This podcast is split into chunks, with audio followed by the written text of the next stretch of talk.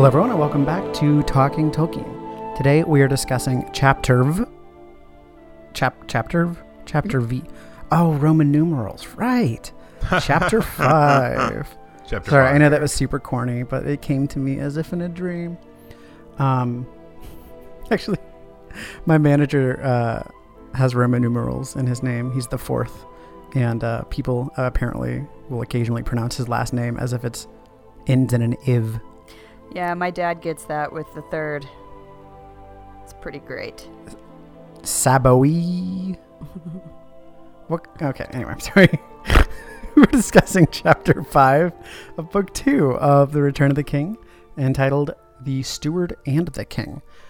We will discuss this later on, but that's actually kind of an interesting title for this chapter because not a lot of the chapter is actually about the steward and the king. But anyway, we're still introducing things here. So, uh, as always, we will talk about this chapter. Uh, but before that, Katie is going to enlighten our minds with a word in Elvish and uh, synchronize us with the history of Middle Earth. And Chase will briefly touch upon the events of last week's readings. Uh, nothing important happened last week, nothing at all. So, anyway, uh, after that, we will d- discuss our favorite moments both in the text and the past week of our lives. I'm John.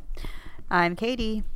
And I'm Chase, and I feel like this week I should preface it saying I'm the one who's got a sore throat. So if I sound weird or stop talking, it's because of that. We're just going to constantly cycle through everybody being sick. It'll be great. Which is funny, I don't feel sick. It's just my throat hurts. You're, it's the beginning stages. But with that, I mean, Uh, it's how, how how is this podcast like the Kingdom of Rohan? Because we're all a little horse. oh, Oh, don't stop. oh. So anyway, uh, Katie, you want to take us away? Yes. So today is September 15th. And yeah, how about that? say what? I said, yeah, how about that? Finally, we're getting to fall, a sensible season. Right?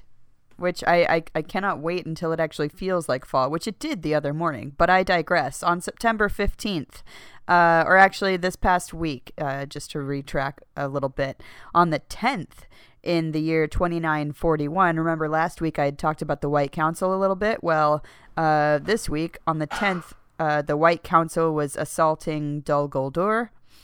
Um, in the year 2941. So, again, that was when The Hobbit was going on.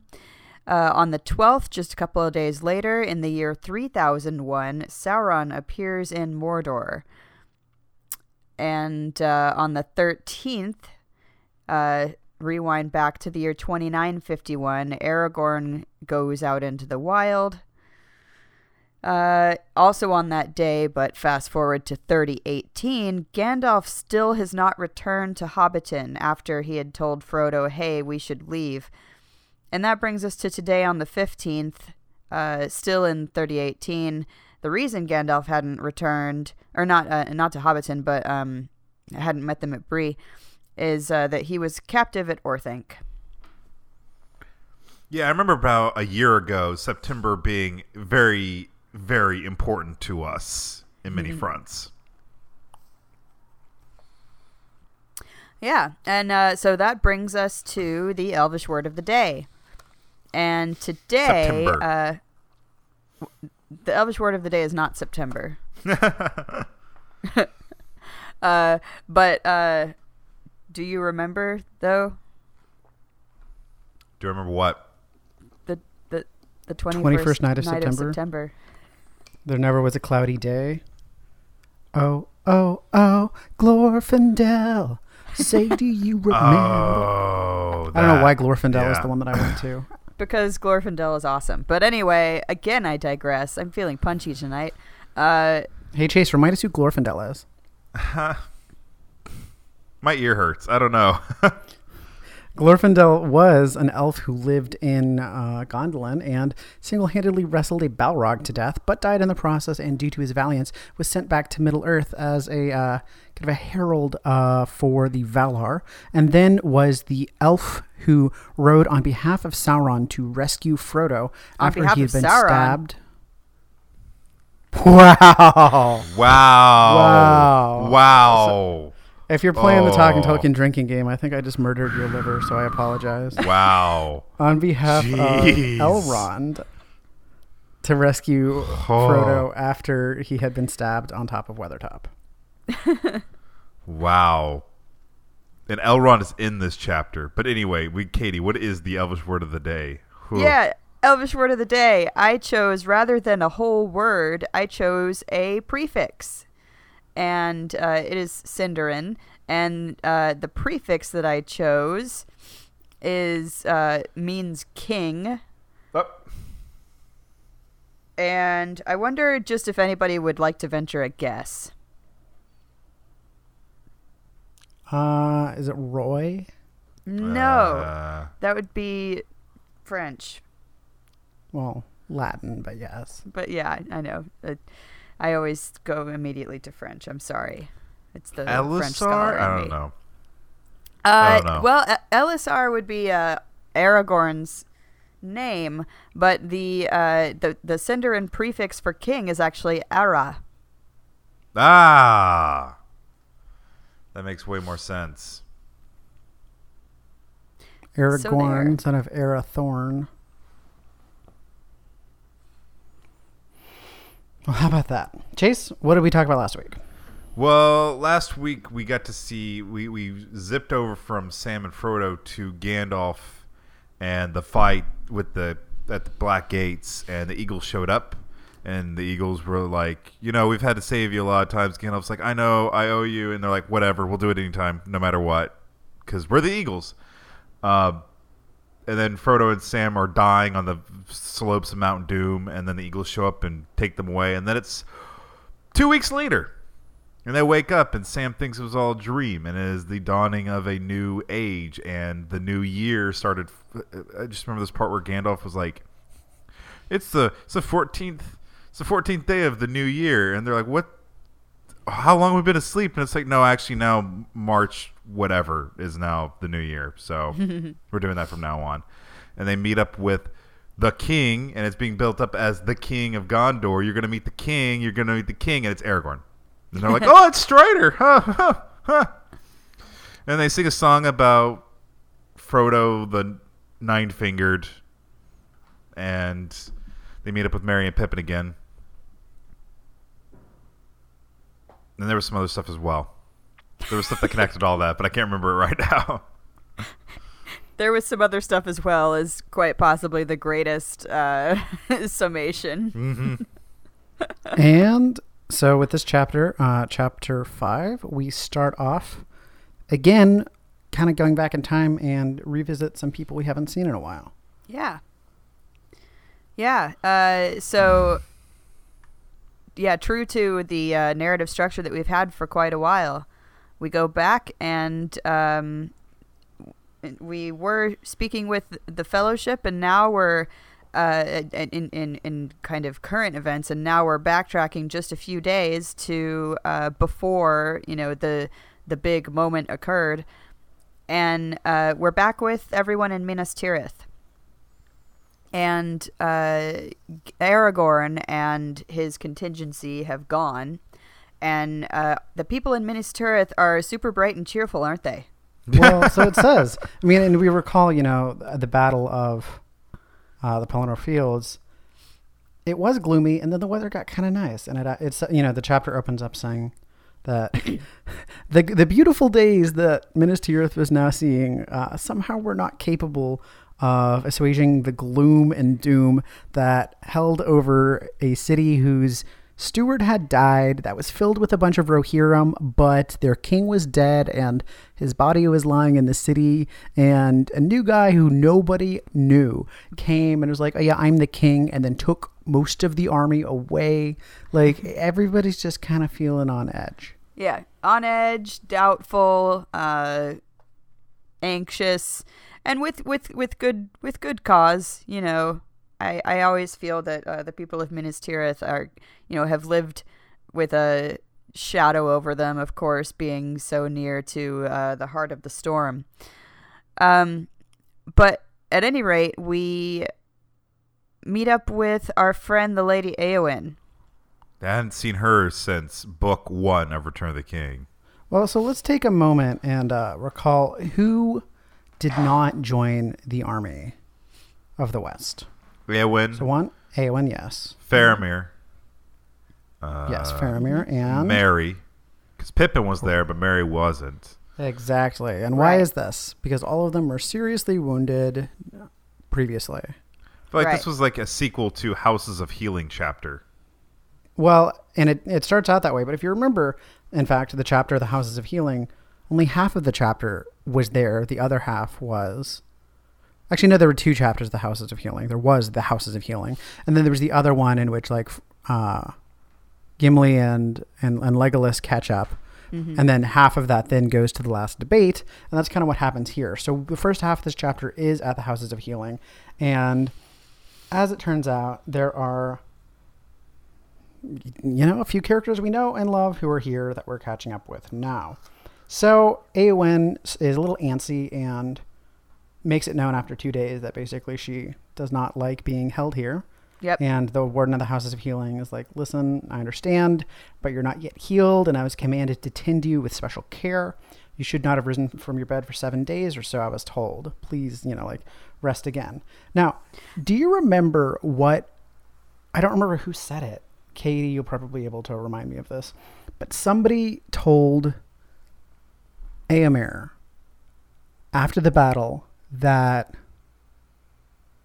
Eowyn would never heal if her like basically Eowyn is a strong woman, but she was, you know, s- spent so much time caring for a woman or for for a man she loved as a father, but who was being controlled and was an empty shell, and like that took a serious like kind of emotional toll on Eowyn as a person. Yes. Uh, it uh, it was it was Aragorn. Okay, uh, yeah, Was it Aragorn? And I, I honestly don't recall, but I remember this point being made about Eowyn. I'm is you know fairly certain it was Aragorn when he when uh, when he was going around healing everyone. Yeah, it's Eowyn has more needs than just kind of That's- physical yes. well-being. Yes, it was Aragorn. Yeah, yeah, yeah. I remember that too. So basically, that's where we are now. And Eowyn, this time, Eowyn says it herself. Like she says, "My body is healed, all but my left arm." If you recall what she did with her um, arm, she was holding her shield, and the Nazgul basically just Shattered snapped it. her arm. Yeah. and she still managed to, uh, with Merry's assistance, take him down.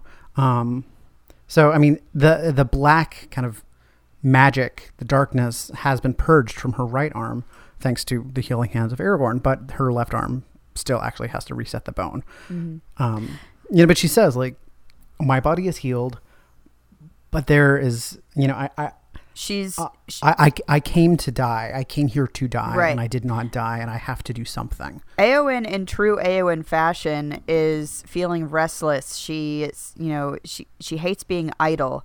She she did come here. I mean, she came here to fight with her people with and with with her uncle and and and to die and did not uh, receive that grace uh, that that she had desired. So, um, and and she's you know from what we know of Eowyn, uh, regardless, she hates being idle. Um, she's a she's a woman of action, and uh, you know, uh, she, she she's always felt like a warrior. And uh, yeah, the the warden says, "Well, I'm sorry, you can't go," and she promptly asks to be taken before the steward of Gondor, who, of course, as we know now, uh, is Faramir. Well, but, I mean, it's kind of comical because she's like, "Who is in charge of the city?" And he's like, "Well, the steward was burned, and then Imrahil was, but then Imrahil is gone. Also, Aragorn is maybe the king, but he's gone too, and Faramir is here, but he's like unwell." Right. Uh, but but Faramir does meet Eowyn in the Houses of Healing, regardless, and uh, you know it's clear that of course she wants to be out fighting with the Riders of Rohan. She doesn't want to be here confined to the Houses of Healing. She wants she wants to be out doing things and also you know being taken by sweet sweet death. Uh, and and upon meeting Faramir, she's a little more tactful about this because she's Yeah. like, "I'm dissatisfied here, and not because the houses of healing aren't great. Right. I, I could not ask to be a nicer place, but you know, it is not my part to be recovering in a nice place while those I love and care for are probably dead or dying. I am a shield maiden itching for a fight on the end of the world. So, and that seems to be what's happening on the other side of the world. Right. Uh, but of course, you know, Faramir witnesses her immense grief, but also her um, tenacity and, of course, her beauty. And uh, it says that it pierces his heart. um, and how how could it not? Uh, but then I, I also like though because you know they're uh, she's you know once again kind of begging to be let go to be doing what she wants to do. Um, but she also takes note that uh, you know that Faramir is clearly a great warrior as well.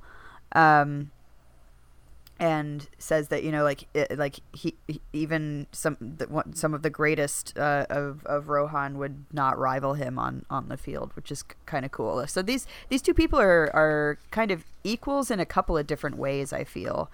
Um, obviously, they're both equals right now in being as you know, and as they say, like kind of a prisoner.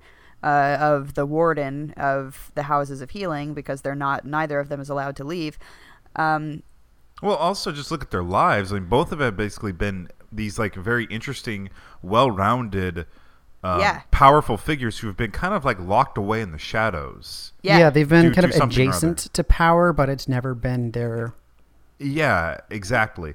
And now, I future? mean, and and it it would say like the people casting shadows over them. I would nev- not necessarily call them bad people, but it's still you have to always think about like the situations that had like overshadowed them. Uh, you know, Faramir with his with his father Denethor, and also his brother Boromir, and then you have um, Theoden, who was under the control of Saruman, and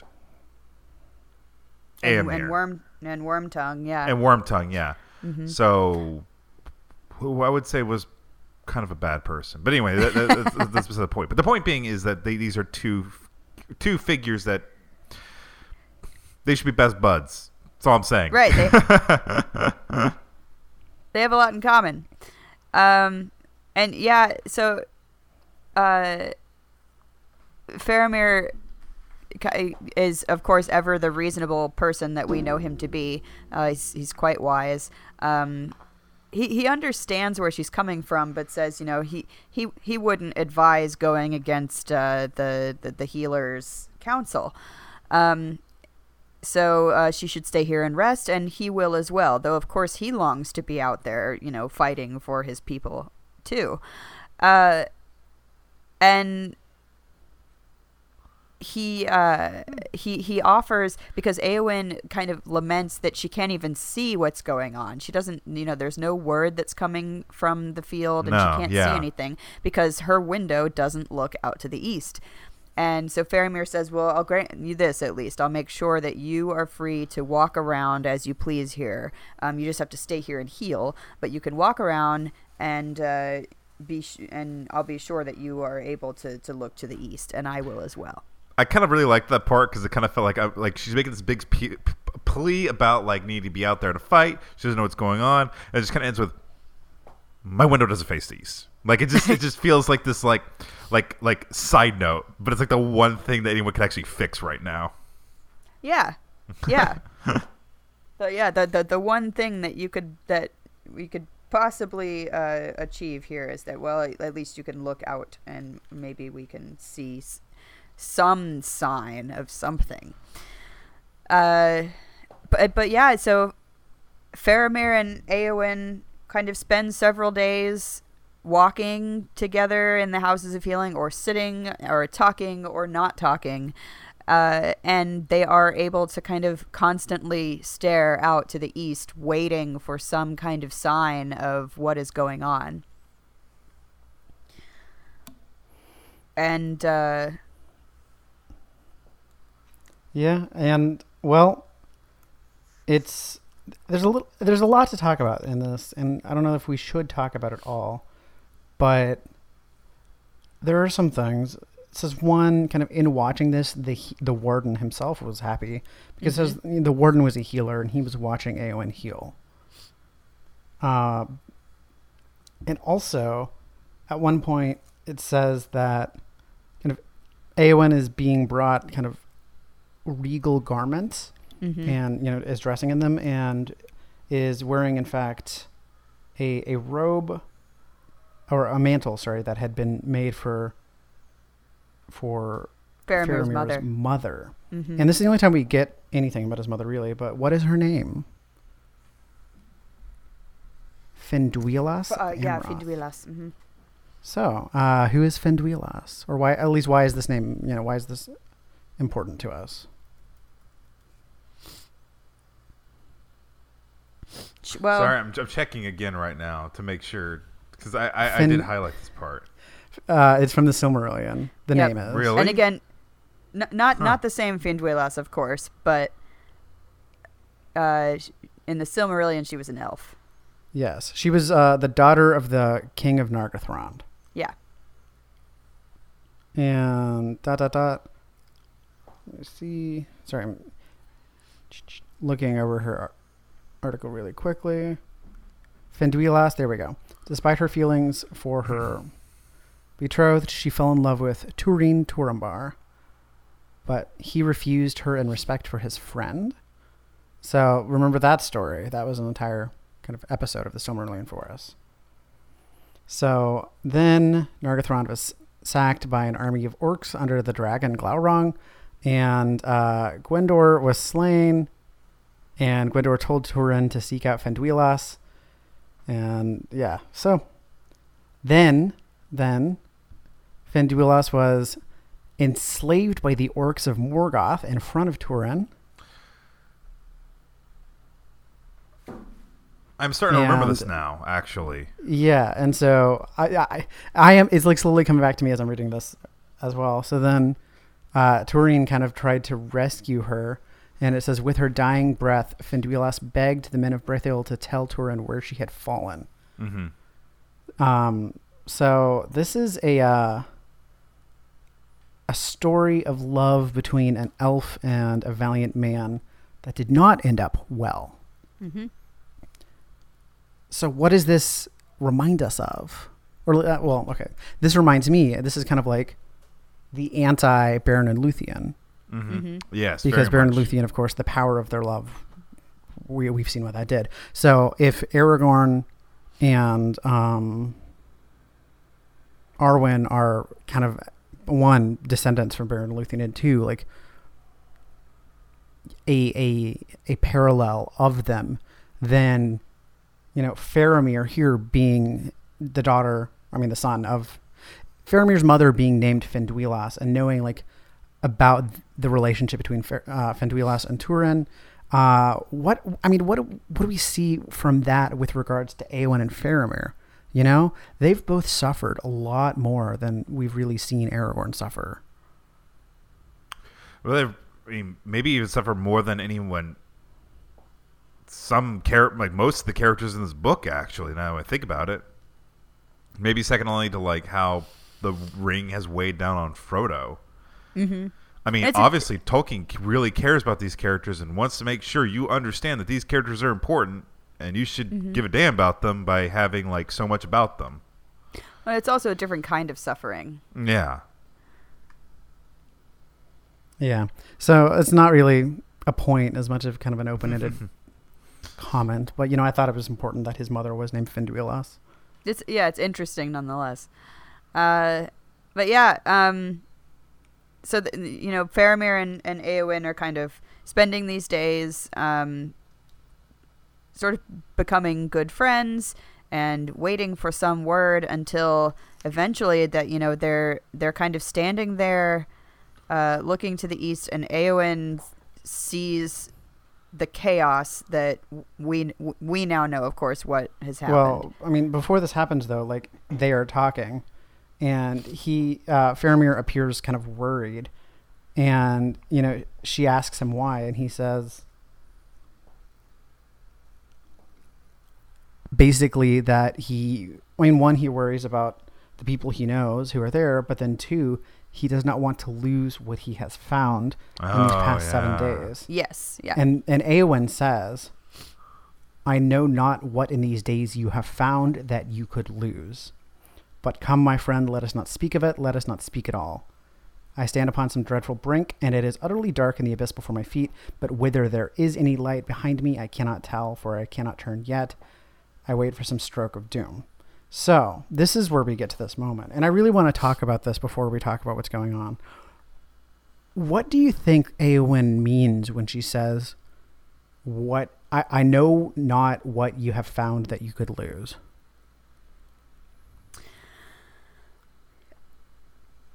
Well, a- so Eowyn.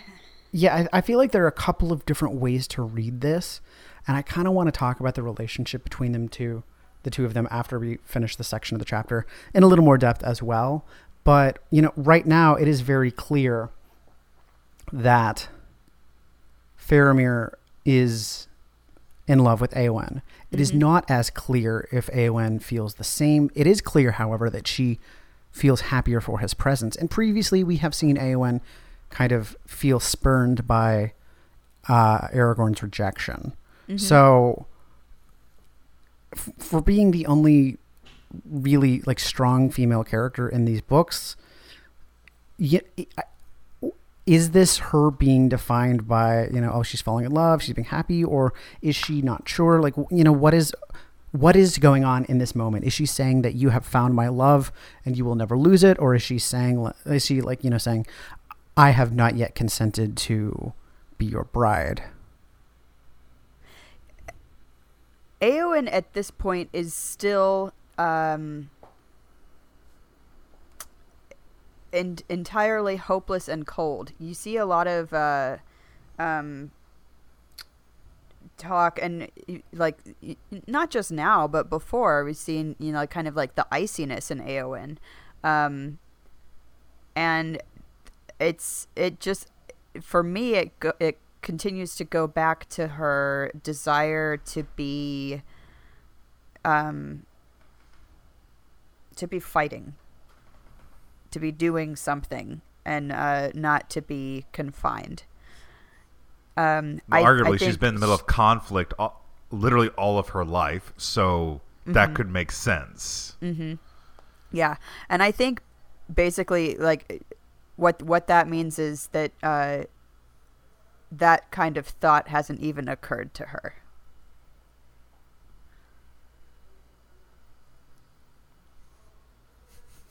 It's Yeah, really loaded. then- it's, it's a really loaded like section in question. like it really is. Like because there's a lot. It is a very. Eowyn's a very interesting character in the fact it's really hard to pin her down. And then Well- immediately after this moment, however, it basically, you know, Awen says, I don't know what's happening right now, and I feel like there's no light. Mm-hmm. And Faramir says, Yes, we wait for the stroke of doom. And then they stop talking, and kind of without even realizing it, their hands met and they gr- gr- grasped each other. And then, as Katie mentioned, they, they see something happen. And this is, of course, we know as, as the readers, the kind of cloud of not just, you know, like actual cloud of, you know, ash, but kind of the, the cloud of evil kind of rising up from the mountain and, and dispelling. And they Yeah, even the, feel the downfall of Barad-dûr, basically. yeah, and they even feel kind of a tremor that comes all the way to Minas Tirith and says the walls of the city quivered. And then Faramir says something also very, very interesting. Mm-hmm. He says, It reminds me of Numenor. Right. And, and Eowyn is not really as familiar with this, which would make sense because Gondor ties its roots to, to Numenor in a way that, you know, Rohan does not. But you know what happened to Numenor at the end of at, you know at the end of the Akallabeth. Uh, well, the Valar cracked open the earth, and, And Numenor s- was sucked under and fell down. And in reforming this, uh, the earth became round. And of course, what was responsible for the downfall of Numenor? Sauron. So, uh, it's a very, very interesting thing for Faramir to be saying at this moment. And again, I want to kind of interrogate his uh, his intentions. Is he saying that you know, he feels like the the world because it's it's also not immediately clear. Like as this happens, they they kind of think, you know, but it's not immediately clear. There's a lot of confusion. So does Faramir think like, oh, this is the beginning of destruction, or is he saying like, oh, it reminds Possibly, me? yeah. Because they're you know th- they don't know what what's happening. They are they're viewing this from far off. There hasn't been word. All they know is what they can see. And all they see is this you know hu- darkness emanating and this and feel this tremor. And yeah i think it the, uh, the the the feel of it would be the same as to how uh, the sinking of Numenor would be would have been told. So um,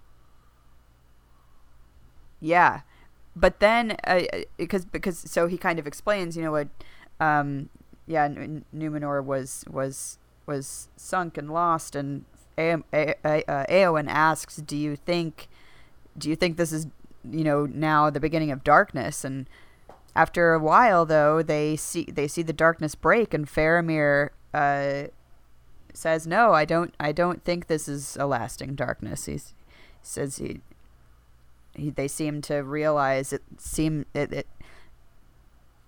Everything is going for the better now. And what would happen? But some friends we encountered last chapter uh, come, and an eagle basically says, an eagle comes flying over and says, He bore the tidings of hope from the lords of the west, crying, Sing now, ye people of the Tower of Anor, for the realm of Sauron is ended forever, and the dark tower is thrown down. Sing and rejoice, ye people of the Tower of Guard, for your watch hath not been in vain. Yo, guys, this Black was gate is broken, and your king hath passed through, and he is victorious. Sing and be glad, all ye children of the west, for your king shall come again, and he shall dwell among you all the days of your life. And the tree that was withered shall be renewed, and he shall plant it in the high places, and the city shall be blessed. Sing, all ye people. So, two really important things here. One, the city this you know your city is the tower of the guard and your watch has not been in vain because that's not about this you know that's not about Minas Tirith and this one right now uh this one this battle you know this moment. This is about kind of Gondor as a check on evil you know and Yep. Minas Tirith as it's been for an age. Yes, as you know, a tower watching over Gondor. Like, it's not you current citizens of Gondor are successful, although that is part of it, but rather your line of men. You know, your you you have you have suffered, and your proximity to evil has like brought much pain upon you, but your line has been victorious and you have succeeded and you need not worry. And the other important part, then, uh, which is maybe more important, is the tree that was withered shall be renewed. so that's an interesting prophecy. Yeah. Yep, because uh, you know, and, and we saw uh, when when it was when Pippin first came to the Citadel. Remember, uh, and he saw the withered tree, and that was sitting in the uh, that was standing still in the courtyard, but you know, withered and uh, quite sad looking, and he wondered about it. And we've seen that image a few times too. Um, just just hey, uh, the white tree of Gondor is not looking so hot. So um, this uh, proclamation from the eagles uh, that, that that the tree is going to be renewed, big stuff. Um, and so with this, uh, of course, the people uh, begin to rejoice, and now the city is kind of beginning to make preparations for the return of the king. Ha ha ha ha ha.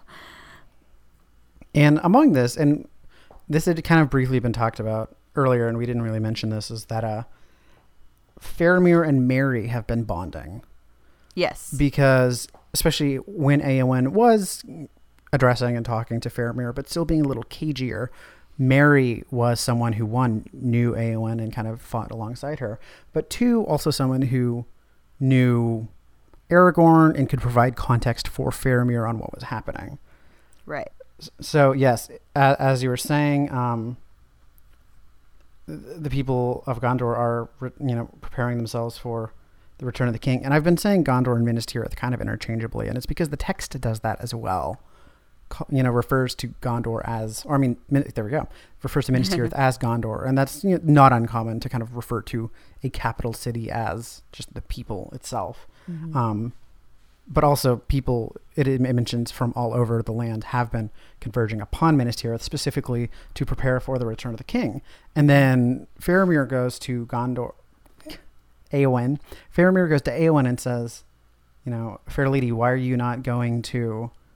Uh, to your people because Eomer had actually called for Eowyn, uh, but but but she didn't she didn't come. Instead, A- Eowyn this whole time has been kind of wandering the city and and uh, being sad, um, and so Faramir. Of course, being the wise person that he is, knows that uh, of of her feelings for Aragorn, and um, I really appreciate this passage because so Faramir uh, does not pity her, which would be a thing that Eowyn would not appreciate at all. Uh, but of course, he, you know, he he he, uh, he understands her her feelings. Uh, he says he doesn't pity her, and rather, of course, he loves and admires her and asks if she if if if she could love him.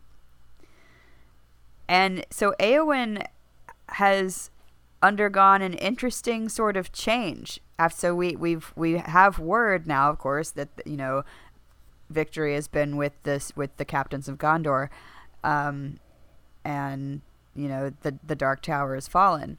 So the war is over. There's no more war to be fought. Um, which was kind of her sole mindset uh, this this whole time was was fighting in this war, fighting for her people, and now that's kind of gone. And Eowyn says she's kind of realized that uh, you know no longer does she want to be a warrior, uh, she wants to be a healer, and also interestingly, she says uh, she doesn't desire to be a queen. And this at this point he says, "But you can come and live in Ithilien with me." Because I'm not a And- king. yes, exactly. Basically, I'm not a king, but I am a steward. And the, he then he says, you know, we can have a. He says we can make a garden and things will grow with joy there. And I mean, he, he means this both kind of figuratively or literally and figuratively. Um, and he recall or he calls her the White Lady. yeah. Now, who else have we heard called a White Lady? Galadriel. Hey, Chase, you finally got one of my Yay! callbacks. Yeah, I Granted, did. Galadriel is- that one was pretty Galadriel's a little- though. Yeah, she's a little more obvious than Finduilas from the Mhm. Silmarillion. hmm Uh, so yeah, that's interesting that he compares her to Galadriel, because while we have seen Galadriel have this kind of fierce and intense power about her, and in fact, that is, you know, when she was tempted by the ring, that's really what was the um, concern. But but what makes Galadriel so powerful is is is not that. It is her. It is the way that she has seen so much. You know, you recall she witnessed. She, Galadriel is the last of the Noldor who was there at the first kinslaying and who witnessed Feanor and all of that. And she has only become powerful and important because she was able to recognize when corruption was happening and she ultimately resisted it. Would not. And I not. feel like this partake. is- Mhm. Yeah, and, and this is kind of what we know of Feowyn. Feowyn? Eowyn. That's their ship I'm name. shipping people now. Yeah. Perry, you know, Feowyn, that's Faramir and Eowyn. Um, but yeah, I mean,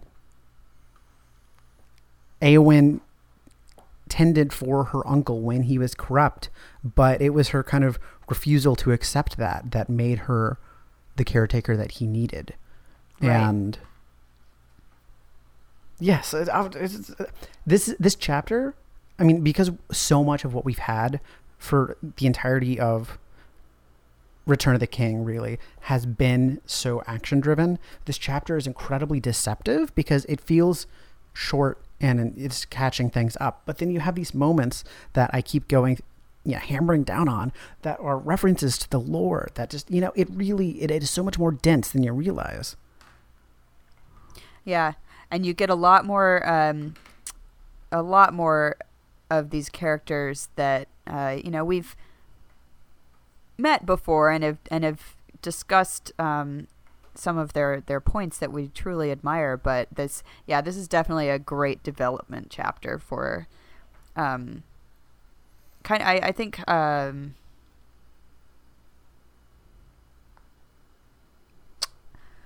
words I mean, they're the two most interesting characters to me. Even though I don't, I don't like to use the word interesting, but they're the most compelling characters to me because of the situations they're in. Everything about them is so complicated, and so that they're they're not they're not.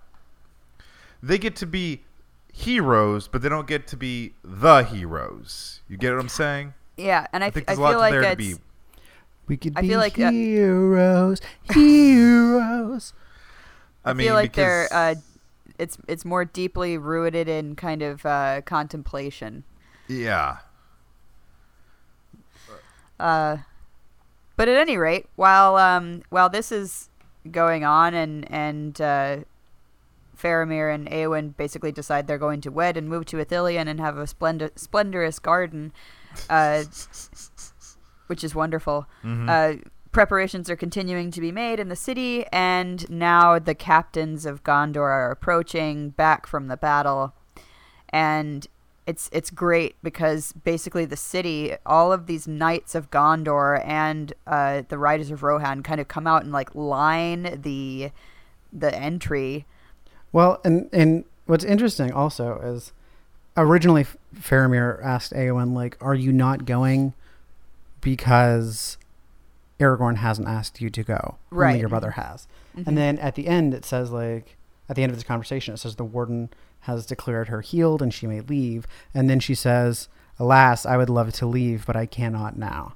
And so, like originally, she wouldn't leave because she was spurned by Aragorn, and now she won't leave because it would be, it would not be r- right to leave Faramir for Aragorn. Basically, like Mhm. it's it's it's more subtle than that, but that's what it is. hmm Uh, but yeah, um, we're outside the city now.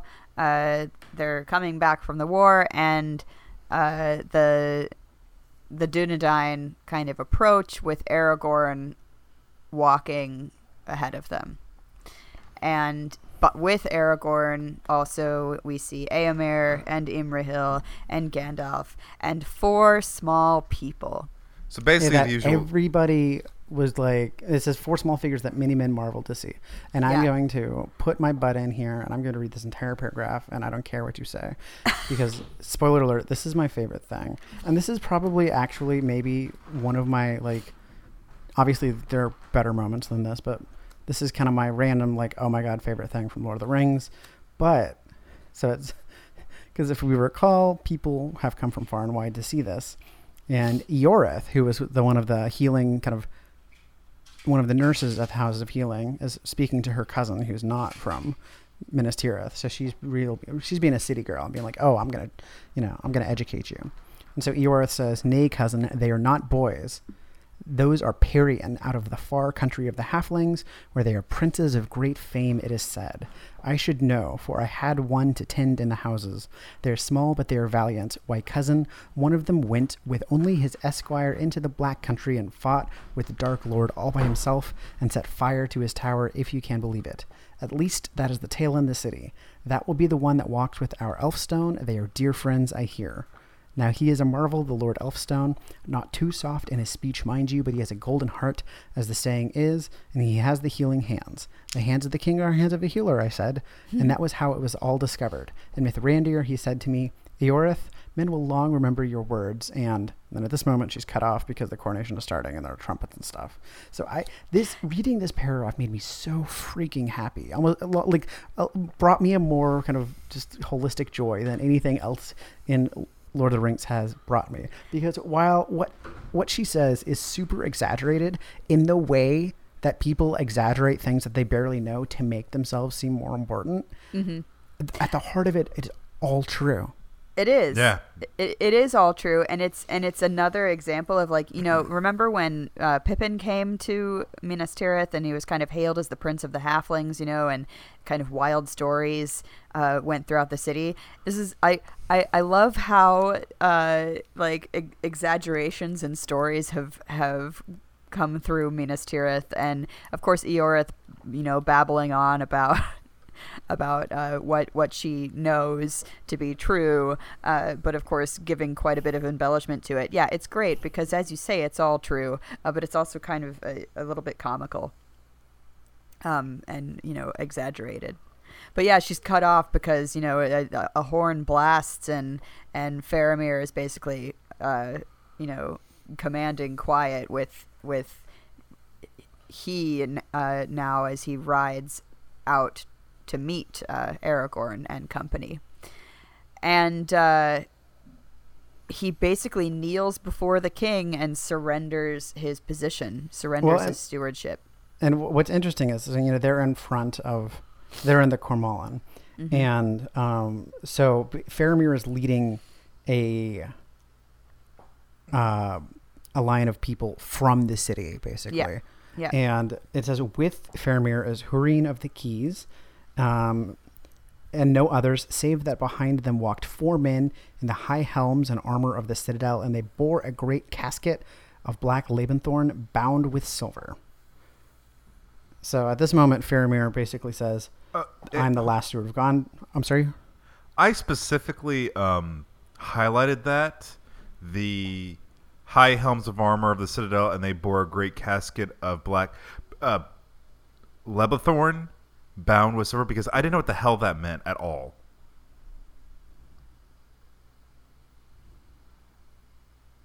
Did I What? lose y'all?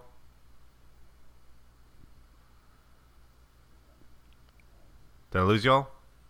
Yeah, you did. Uh, you said, I don't know what the did. hell, and then that's when I lost it. I, I don't know what the hell that means. Uh, well, okay, so they're carrying with them uh, like a box, uh, uh, some sort of box that clearly is holding something important. Oh, and so And- this ends up. Be- oh, that's right. Okay, I for Yes, some but reason. it's not. It's yeah, not yeah, just yeah. a box. It's a casket, and it says specifically that four, uh, four men in the high helms and armor of the citadel are carrying this. So if we were, if we recall, there's kind of a uh, a hierarchy to Minas Tirith, and the top level Mhm. is the citadel, which is reserved exclusively for kind of you know administrative authoritarian purposes. So there's a specific guard of the citadel, and that's who we are seeing bearing this casket. So Faramir goes to Aragorn and says, "I am the last steward, and I, you know, I beg leave to surrender my post." And Aragorn says that office is not ended. Aragorn promptly refuses and tells him, "No, you and your line are going to keep that position uh, because I said so."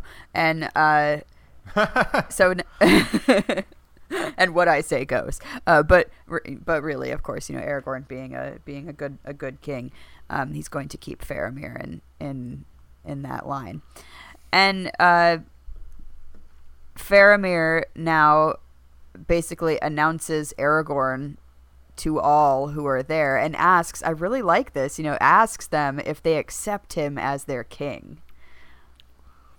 yeah. Uh, to which That's to which of course. Yeah. And then, and then, and then everybody says yes, and Ioreth says, "This is just a cer- this is just a ceremony such as we have in this city, cousin, for he has already entered, as I was telling you." And he said to me, and then she was kind of cut off again. I loved that Yeah. so much. because Ioreth, of course, is uh, you know babbling on to, to her friends, and as you know, as you do when you uh, feel that you're qualified to educate. And so then Even if Faramir perhaps you aren't. something, and he says, "You know, in the days of old, it was custom that the king should rec- should receive the crown from his father when his, when he died, or if they, that might not be, he shall go alone and take it from the hands of his father in the tomb where he was laid. So And we're breaking Faramir's tradition a little bit. Yeah, he's like, well, since things are a little weird, you remember that casket that I had four Citadel guards carry mm-hmm. behind me? I Now just brought do. that instead, and yeah. so it's not just it's it's not even a box. They literally brought the casket out of the tombs to Mm-hmm. this field, open it up, and there is a body. Oh, and also a crown, and they take the crown off of the dead body. I shouldn't be laughing, but it's just it's a little strange. It's the crown, And- the crown of the last king, and uh, passes this crown now to Aragorn. And of- because as he says in tradition the the new king would receive it from his father when he died or take it from the father's body yeah, and aragorn basically says Oh, this is weird. aragorn says i'm not going to take it myself uh, Yep. you know I, I am only here uh, by the labor and valor of many and so he says in this token i would have the ring bearer bring the crown to me and let But Mithrandir first- set it upon my head wait, you're skipping something real big. You're skipping Sorry. something real Oh big. yeah, the description So- of it. Well, uh, well, yeah. I mean, there's a great description of the crown Or itself. the fact that he speaks in he speaks in elvish Um, well, not just any Elvish though. Okay, so yeah, you know the uh, Faramir is going to pass the the crown to now the rightful king to Aragorn, and yeah, this uh, and of course the crown is something to behold. It's you know got uh, an emblem that should make you think about uh, uh, certain historical events. Um, so it's got kind of like glittering wings on it, and uh, this was, of course, the emblem of the kings who came over the sea. Uh, and it's got seven gems and then a single jewel, uh, the light of which went up like a flame, like a flame. Like and a Aragorn flame. takes Aragorn takes this crown and speaks the words that Eärendil spoke when he came up out of the sea. so, yeah. Because because to return to all of this, do we recall in this story? I mean, he Eärendil. We've A- Eärendil. We've been talking about this a lot, but this is you know near the end of the Silmarillion. Someone has the ability to I don't know turn into basically take on the form of a bird to fly across the sea. Mm-hmm. Mm-hmm. It's all it's all tied up. Oh, it's just It's it's Yeah. it's so beautiful. It's so beautiful. But yeah, of course, to everyone's astonishment, yeah, Aragorn's not going to just take this crown. He he would like to have the ring bearer bring it to him, and also to to, to have Mithrandir, who has been his counsel, his and his great friend. Uh, he he, he- wants uh, he wants the two of them to have a hand in this. So Frodo takes the takes the crown, hands it to Gandalf, who then finally sets it rightfully on Aragorn. Yes, and I mean, there's we've we've been talking about this a lot, um, but yeah, yeah, you know, I mean, I've talked about Beren and Luthien so many times, and we talked about Turin and Finduilas, but and I've also talked about Eärendil a lot. But it also is important to talk about the other um, half of this, which is Elwing, Mm-hmm. who was married to you know Eärendil, and you know it is it is from the lineage of these two that Elrond and Elros. Then you know that's that's where this began. So this is where th- this is where the kind of the nautical but also avian imagery comes from. That's very technical of me to say and kind of reduces the beauty of it. But you know, remember the story and the beauty of of of, of Eärendil and Elwing because they they got the Silmaril from uh you know Beren and Luthien and then it was going to be kind of corrupted again and together Eärendil and Elwing were able to to save it from the destruction um, that happened at the havens of Sirion. And for this you know Eärendil was was was sent into that it's just like all it, it's too complex for me to be able to talk about off the cuff like this, but it, it's these kind of repeated stories of the Silmarils, which you know contain the light of the trees and and the lengths to which people go to t- t- to, To preserve, this and them. use Mhm. this and save it. And then you see what happens, you know, when Sam was able to repeatedly use this light. And then now we have, you know, Aragorn kind of directly tying himself back into this lineage with what he's saying at this moment. Oh, and also what what is important about the Silmarils? They contain the light of what? The final those trees. Yes. And what do we know about trees in relation to Gondor? that that that that that withered uh, tree that uh, Pippin had witnessed. Well, yeah, I thought it and was that we little- heard the eagle speak of. Yeah, I Mhm. mean, I thought it was a little bit okay. Never mind. Yeah, Yep. and, and, and that the, the, the, the tree, the white tree of Gondor, that is the standard of the king with the seven stars. Um, so th- the white tree of Gondor is a descendant of Telperion, the silver tree of the 2 Mhm. trees. And so here we have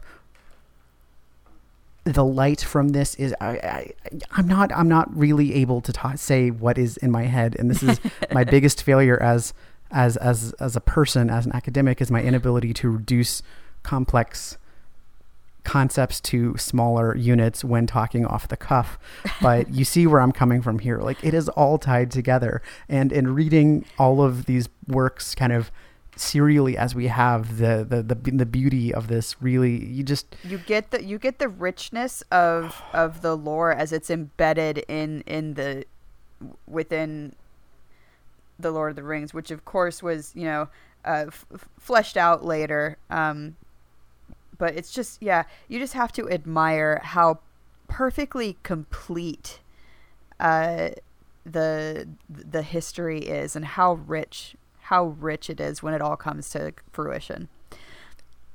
and it's oh it's just yes and that's why this chapter which in any other kind of book in any you know even any other author kind of retelling this story this chapter would be the denouement and it would not be satisfying and would not be something you would want to sit through and read and you know as i said this is kind of a deceptively dense chapter but that's because we're not done Mm-hmm.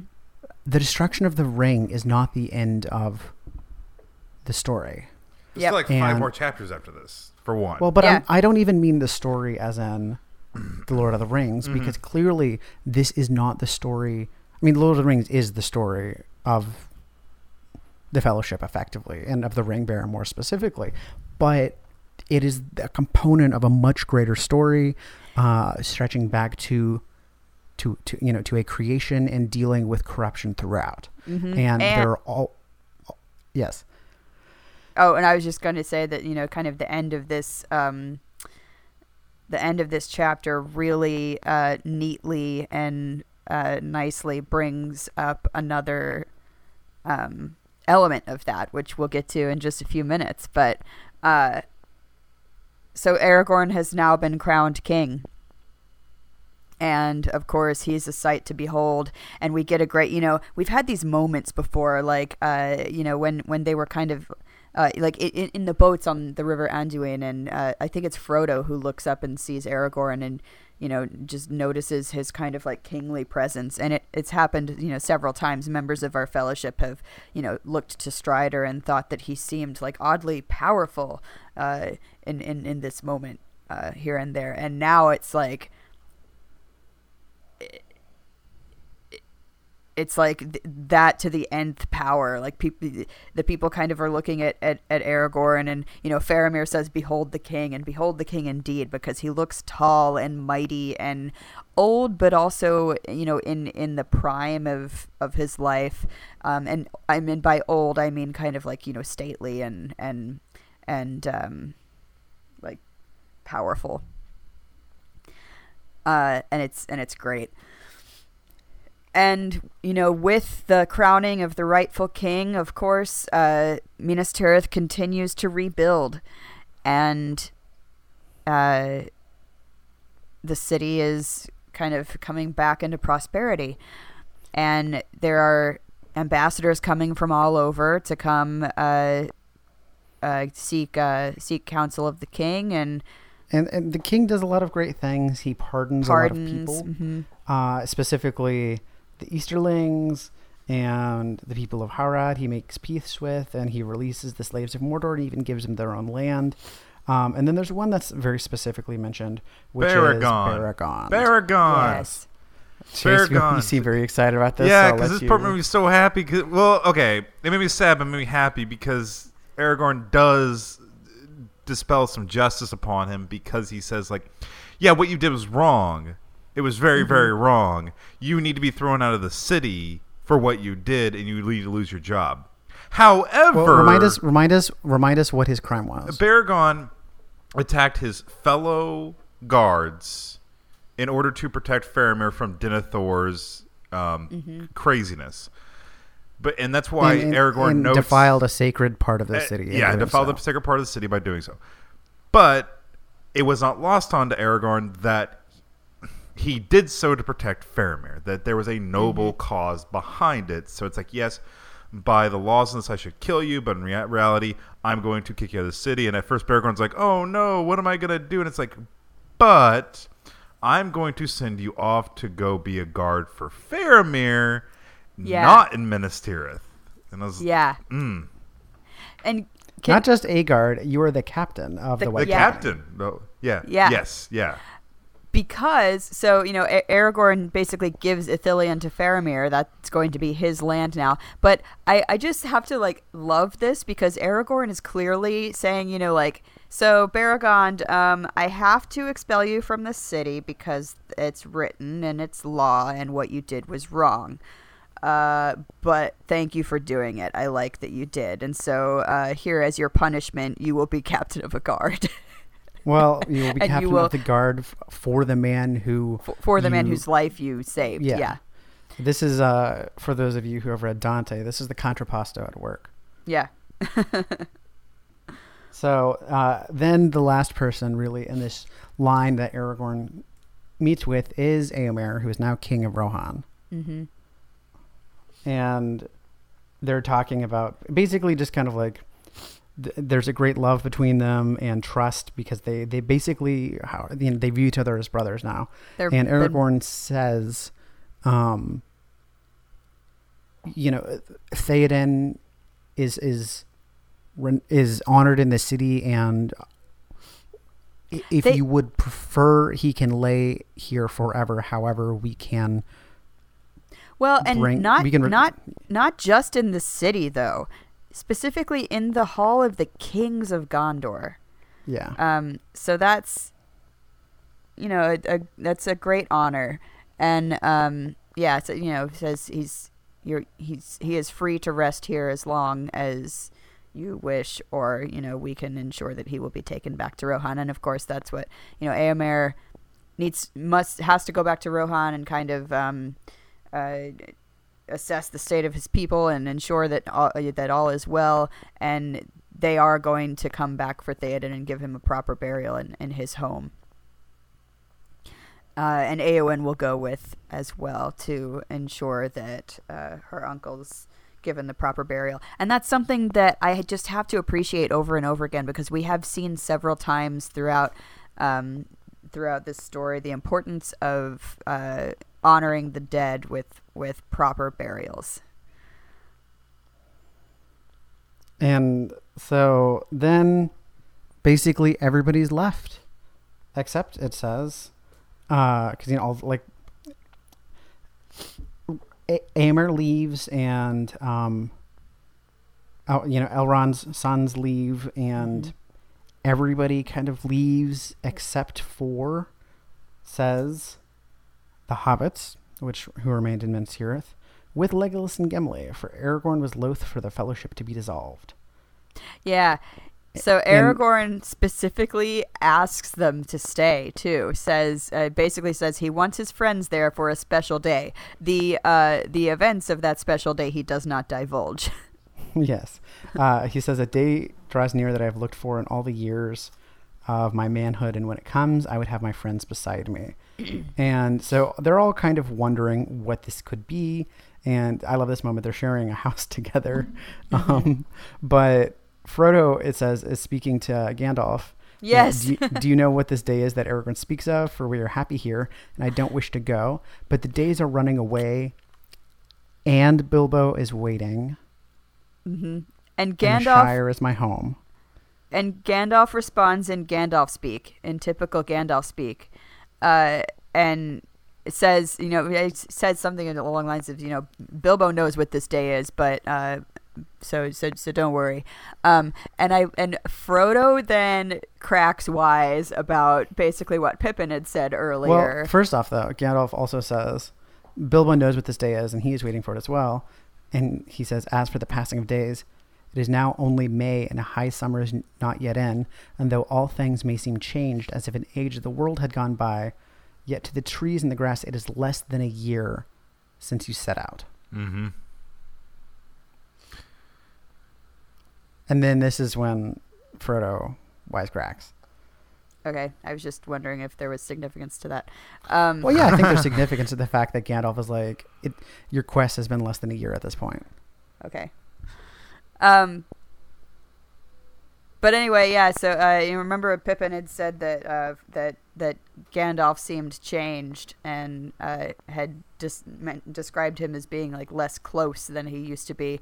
And Frodo uh, kind of makes makes a joke about that. He says, "Well, he must have just been tired because he's back to um, Gandalf speak again."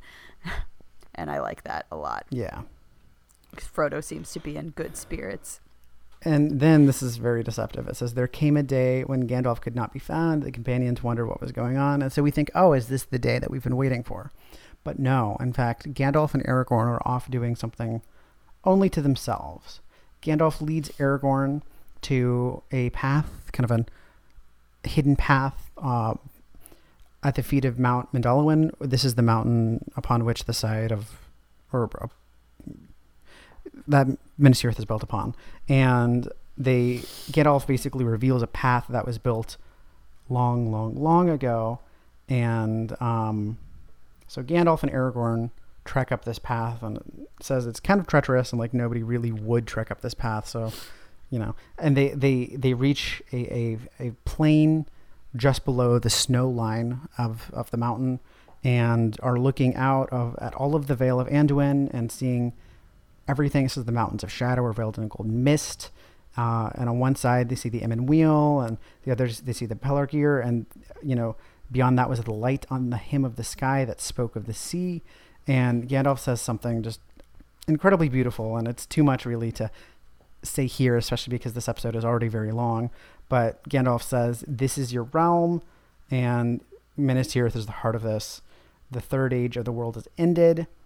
And Gandalf says, "The power of the three rings is ended."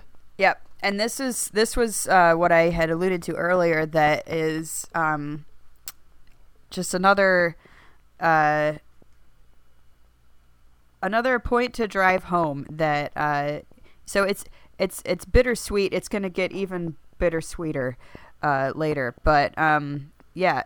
As you know, as we've mentioned before, you know this is kind of the end of an era, uh, the the end of a third age. You know, ages in Middle Earth are marked by important events, um, and so this one being, you know, the end of of Sauron, the downfall of Sauron. The war is over, and now comes Aragorn's reign as the King of Men, and also kind of the time, the heyday of man.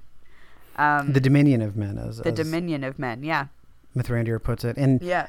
We we've touched upon this many times, and it's not worth going back into. But the power of the the three rings are, have diminished.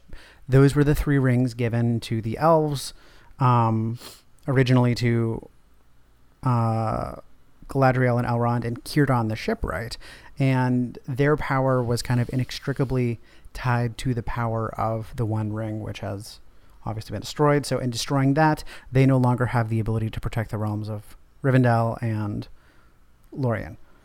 So the Right. point is, all the magic of the world is going to dissipate and be replaced by. Well, by not all the magic, But the you know world, what I mean. Rather, you know what I mean. The the like The- the- the magic elves- magic. The, The elves are no longer the caretakers. right, Right. and the t- the time of the elves is coming to a close. Uh, because yeah, they're you know the the- the power by which they've been able to guard and kind of cultivate and maintain their uh, their lands is dissipating. and and and Aragorn's and- response to this is, You know, I am but a man. You know, I am a I am descended from Numenor, and I will live longer than most men will. But my days will end, and you know, how how can this be my dominion if I will leave? And you know, how, how And also, what is to happen to a land ruled by mortals, basically? also, you know, Aragorn specifically says he wishes that Gandalf would stay. But, you know, like the elves, Gandalf's time is here is coming to a close.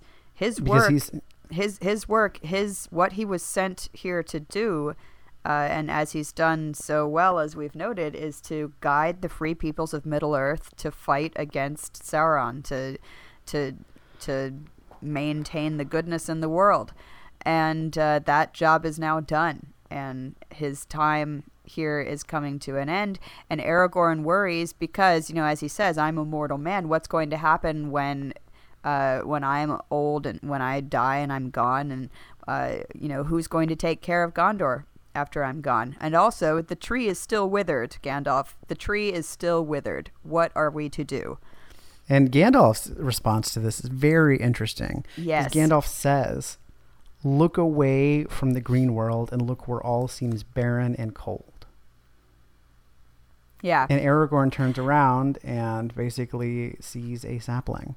but just and- that that line though. Look Yes. away from the green world. Look away from the time of the Eldar.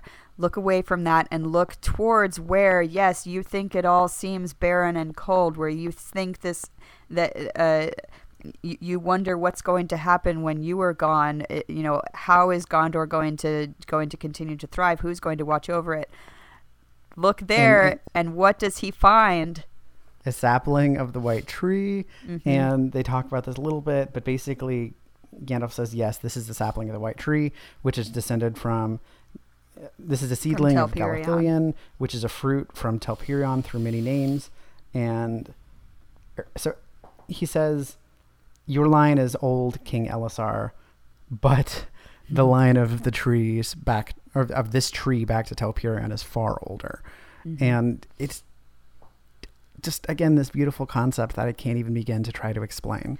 Well, uh, the uh, the idea that you know this this light and this goodness and this beauty in the world has been from the very beginning, and it's going to continue as long as it is maintained and cultivated by uh, by those who keep it. Yeah, love it. Because because that's yeah you know that it was mentioned you know yeah, you must take care that when it bears a fruit you have to you know it that's that's that's how it continues on you know. But um yeah i know there's just that that whole imagery in this section oh it's so good. I'm actually starting to cry right now. i know. Um, the way you put that, Katie, is thank you. Um, so then this is a little funny because Aragorn kind of just like rips the tree out of the ground. He's like, okay, let's do this. Uh, and it says that the tree wasn't really disturbed and it came easily, but then they they plant it in the court in Minas Tirith and it begins to blossom. And the old tree they did not burn, but laid to rest in Rath Dínen, which was the um, that's it's where they lay the kings to rest. yeah And then what actually happens is after this is the final thing because there was the day that we were told that Aragorn was looking forward to, and we, you know, it kind of seems like it was the finding of the White Tree, but actually it was this day just before midsummer when messengers come to the city and there is a huge, huge uh, group a of con- people who are coming. Yeah. A, a, rather large contingency of elves descends upon minas tirith. We have elrohir and Elladan and Glorfindel and glorfindel and Erestor. and So Glorfindel we touched on earlier. mhm, pretty much everyone from rivendell. And Lady Galadriel and Celeborn, hmm and oh yeah, And more from at- near the end, and he is bearing the scepter of Annúminas, and next to him, beside him, upon a gray palfrey, rode Arwen, his daughter, even star of her people. And so Frodo had seen Arwen many, many, many moons ago, back in bo- at the beginning of book two of the Fellowship of the Ring, and Frodo sees her and understands why. He says to Gandalf, "At last, I understand why we have waited. This is the ending." Now, not day only shall be beloved, but night too shall be beautiful and blessed, and all its fear pass away. Because she's the even star. And what happens? Oh, look. Elrond gives the scepter uh, to Aragorn and also the hand of his daughter. And basically, this is the final passing of the torch from the elves to man. Um, And it says, All the stars flowered in the sky. But it's also like such a perfect symbol for. Ok- Okay, so you know, you know, it, it, it ends with a wedding, right? Or I mean, not really ends because we we still have some more, but but um, you know, this this wedding like signifies, yeah, like you said, kind of the passing of the torch from elves to men, um, but also still this like a, a alliance between between the, the free peoples and additionally this kind of age of renewal that is happening um, you know M- Minas Tirith has been kind of in a in a state of re- rebuilding the past several days and it's like just the, the the elves passing the torch on to the men, the men kind of rebuilding and moving forward and progressing, and this you know what better way to symbolize it than with than with a marriage. And that's the end of this chapter. And the only thing that is unfulfilling about this chapter is that a couple pages earlier, Gandalf is like, oh, yeah, Bilbo is looking forward to the day just like Aragorn.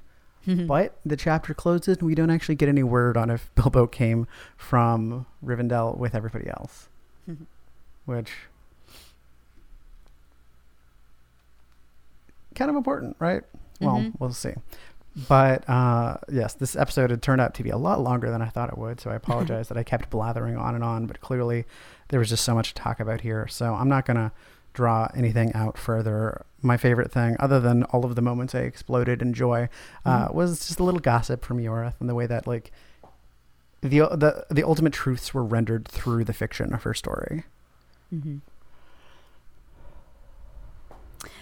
Uh, my favorite thing is like, I, I, I, I could pick like a specific uh, bit from this chapter, but I think uh, you know one of the hallmarks of this chapter is just this idea of you know the starting of a new age. Um, we've seen progressively throughout the book, uh, the entire book, um, kind of signs of this, and uh, I think it just kind of comes to um, like it's it's proclaimed in this chapter. You know, Gandalf proclaims that this is the beginning of a new age. This is the time of men. And I like that. It's kind of like a, a like a long a long play payout. Yeah. Chase? I, but probably my favorite bit. We spent no time on this part um, at all, and it it was actually a part I wanted. To, I kind of like hung on to the most was the part where the eagle flew over Minas Tirith and was crying out about how everything was over and the everything's gonna be good and everything's gonna be great. And it's the first moment that Minas Tirith knows about this. That's my favorite bit Mhm. primarily because um, we use that word apocalyptic a lot uh, when we were talking Yeah. about the past few chapters. And this that part kind of like felt to me like a bit of the book of revelations from the Bible just happened. kind of like reminded me of the angels coming over the earth and saying, "Hey, everything is made new and Well, badness is over." Yeah, exactly. And in I've talked about the ring cycle before. At the end Yeah. of Gotterdammerung, when um, uh, what's her face? Uh, Brunhilde sets fire to the world tree. She sends forth crows to bring forth the news of the destruction and recreation of the yeah, world. exactly. Yeah. So, So- that was my favorite bit, just because it, it's also kind of a surreal image. Um, Yeah. So, um, I, I'm gonna, in in the interest of keeping things short, I'm not really gonna recommend any favorites from the week. I don't have much to talk about anyway, but if you two want to quickly discuss this, Um, I, I mean, I, I don't really have a, rec- a recommendation per se from the week. I have a favorite thing, and that's that uh, over the holiday weekend, I went with some friends down to New Orleans, and it was really fun. Those were great pictures. I yeah, so I recommend you go there and take pictures of the things and have fun. Did you eat the best It's food on city. earth? I did. Damn. I'm so jealous. I mean, I guess if we're talking about Labor Day weekend, which obviously was two weekends ago for when this episode For was listeners, released, yeah. but this Mhm. previous weekend when we're recording. Um, I mean, I spent the whole weekend with my best friends. The three of us bought a case of prosecco, and that wasn't enough for us, so we had to buy more. Yeah, that was nice. I was very dehydrated by the end, but that was nice. Um, lots of Smash Brothers. End of story. Chase. Well, I mean, I actually got a Labor Day weekend, which I haven't actually had a Labor Day weekend in a very long time. And I was with a friend, and she ran. She was looking at uh, Broadway tickets for like two for one deals, and she was like, "We're, I've got a great deal right here for Avenue Q. We're gonna go see Avenue Q tonight." And I was like, "I got nothing else planned, so yeah, let's do it." So I went and saw Avenue Q. So this is a not really recommend. I mean, recommendation slash favorite thing for something that's been out since 2003.